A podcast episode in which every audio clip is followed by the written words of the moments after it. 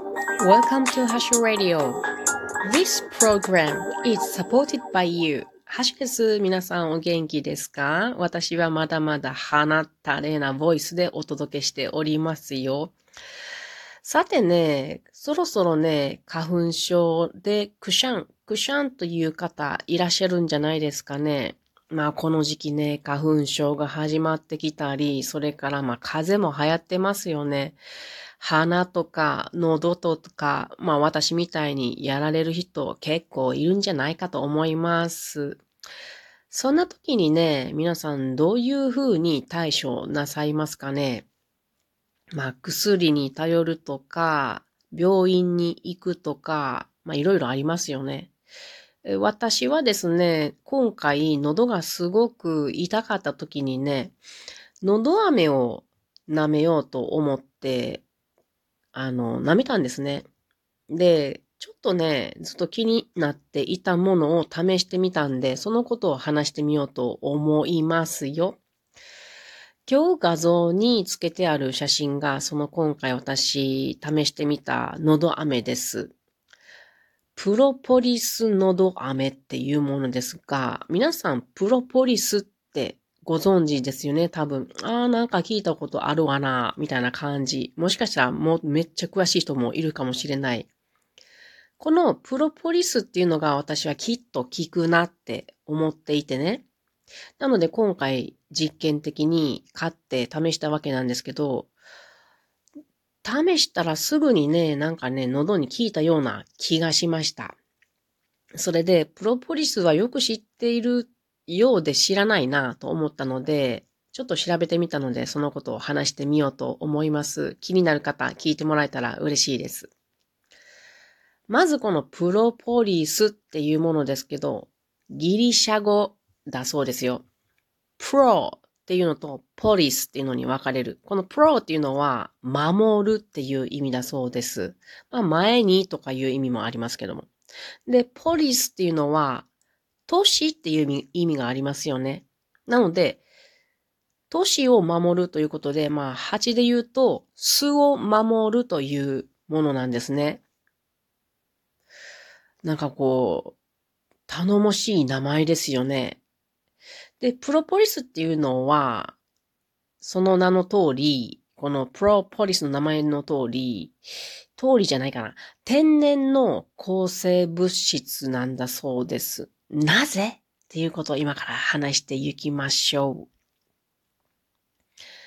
このプロポリスっていうのは、西洋ミツバチの仲間が、新芽、あ、植物のね、新芽とか、それからつぼみとか、あと樹皮からですね、分泌される樹脂を集めるんですね。樹脂っていうのは木の油って書きます。樹脂ですね。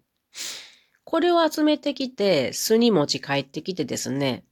で、あの、蜜蝋などと混ぜてですね。で、巣の小さな隙間を埋める材料として使うなどしてるんですね。これがプロポリです。ポリ、あ、プロポリスです。この蜜蝋などですけれども、あの、プロポリスの成分の内訳を見てみると、樹脂が55%。これ植物から集めてきたものね。で、ワックスが30%。ワックスはこの蜜蝋ですね。で、他にも油性、油性の物質であるとか、花粉なども入っているそうですが、まあ、大方半分ぐらい一般的には樹脂っていうことです。でね、この隙間を埋めるっていうことですけども、この巣を作るだけなら、蜜蝋だけでもいいはずなんですよね。でも、ここの、まあ、このプロポリスがなぜ大事かっていうのが大きな役割をしているようですよ。この樹脂っていうもの、植物が出すものですけども、これね、優れた抗菌作用を持っているんですね。抗菌作用。まあ、あの、例えば、あの、まあ、例えばというか、あの、植物って自分の身を守るために、いろいろ工夫してるんですよね。その一つが、植物は傷口ができた時に、それを守るために、樹脂を分泌するんですね。皆さん見たことあるんじゃないですかね。なんかこう、んなんかこう、ぐにゃってするものが木についてる。あれですね。一回私ね、寒いところの、あの、森を歩いていた時に、樹脂がめ、みゃってついてたんですね。まあ、松屋にとかも見たことありますかね。ああいうの、体を守るために出してるんですけど、まあ私たちで言ったら血液出して、あの、かさぶたになって守るみたいな感じですよね。一緒、一緒のような感じやと思いますが、あの樹脂を私舐めてみたんですよね。何の木やったか忘れた。白樺系やったと思うんですけど、舐めてみたのちょっと指にとってね。まあ、ほんまに食べれたもんじゃなくって、最悪、最の悪、もう、甚だしい才の悪でしたね。あれ、あの記憶本当に忘れられない。すごい抗菌作用だったと思います。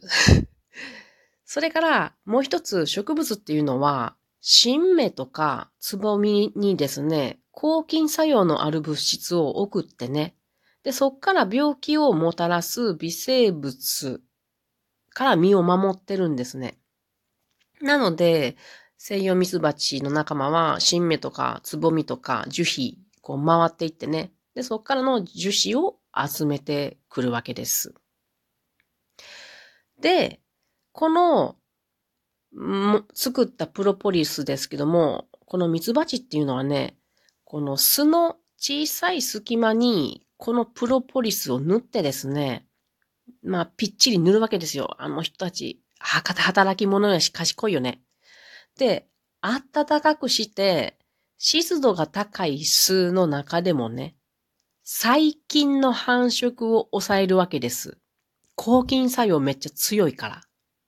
で、巣を清潔に保つことができるんですね。蜂ってほんまに綺麗好きなんですよ。汚かったら生きていけない。まあ生き物ってそうですね。なので、万が一ですよ、小さなトカゲとかネズミとかが巣の中に入って、で、その巣の中で死んだとしますよね。じゃあそしたら、は、外に運べないじゃないですか。大きいからね、こいつら。で、どうするかというと、この死骸をね、プロポリスの中に閉じ込めて、ミイラ化させるそうなんですよ。すごくないそうすると、その死骸っていうのは無臭になるし、無害になるということで、巣をきれいに保つことができる。なので、プロポリスっていうのは天然の抗生物質で、この細菌とかウイルスとかが巣に侵入するのを防ぐために、蜂が作ってるんですよね。驚くことなかれですよ。まあ、こんなすごいものをね、人間がね、使わない手はないんですよね。人間は結構昔から使ってきているそうです。紀元前数百年前の古代エジプト時代、あめっちゃ遠い昔ですよね。もうすでにね、ミイラを作るための防腐剤としてこのプリプロポリスを使っていたという記録があるそうです。このプロポリスですけども、研究が進んできているんですよね。どんな風に使おうかってちょっとワクワクしますよね。で、研究のされた中で分かったことが、その一番良いものは、どこのプロポリスだっていうことが分かったそうです。世界各地でね、この西洋ミツバチっていうのは使われているので、世界各地でプロポリスっていうのはまあ作られてるんです。日本でも研究段階ぐらいでは作られているそうなんですけどもね。で、一番こう、抗菌物質を豊富に含むのは、なんとブラジル産のプロポリスなんだそうです。私がこれね、画像に撮ってある、今回食べたやつもね、ブラジル産のプロポリスなんですね。このブラジル産のプロポリスにですね、高主要活、難しい。高腫瘍活性を持った物質が含まれているそうなんです。難しい言葉を噛み砕いて言うと、腫瘍細胞の増殖を抑える、また死滅させる物質が含まれているっていうのが分かってるそうですよ。ブラジルって皆さん考えてみてください。アマゾン。湿度高い国です。で、この湿度が高い中、あのー、蜂がね、失病から、まあ、病が起きやすいんですよね、湿度高いと。で、これから身を守るために、強力なプロポリスを生産する蜂がいるんですね。で、この蜂は防御本能がとても強いミツバチでございます。で、まあ、この、その中でもこのミナス・ジェライス州っていうとこがあるんですけど、ここで作られているグリーンプロポリスっていうものがね、なんかすごくいいらしいですよ。プロ、ポリスはその植物によって種類が全然変わってくるわけなので、成分がね。なので産地とか、その植物、集めてくる植物によって、あの、成分が変わるということが明らかになっています。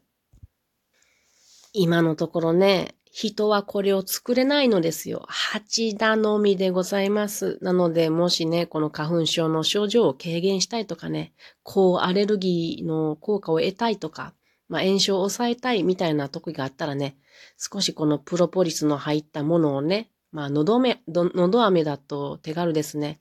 こんなを舐めて、えー、この喉のね、炎症っていうのを強い抗酸化、抗生物質、天然の抗生物質でね、あの、菌から守ってもらったらいいんじゃないかなと思います。ただ、雨だとね、歯が悪くなるので、こまめに歯磨きしましょうね。ほな皆さん、またね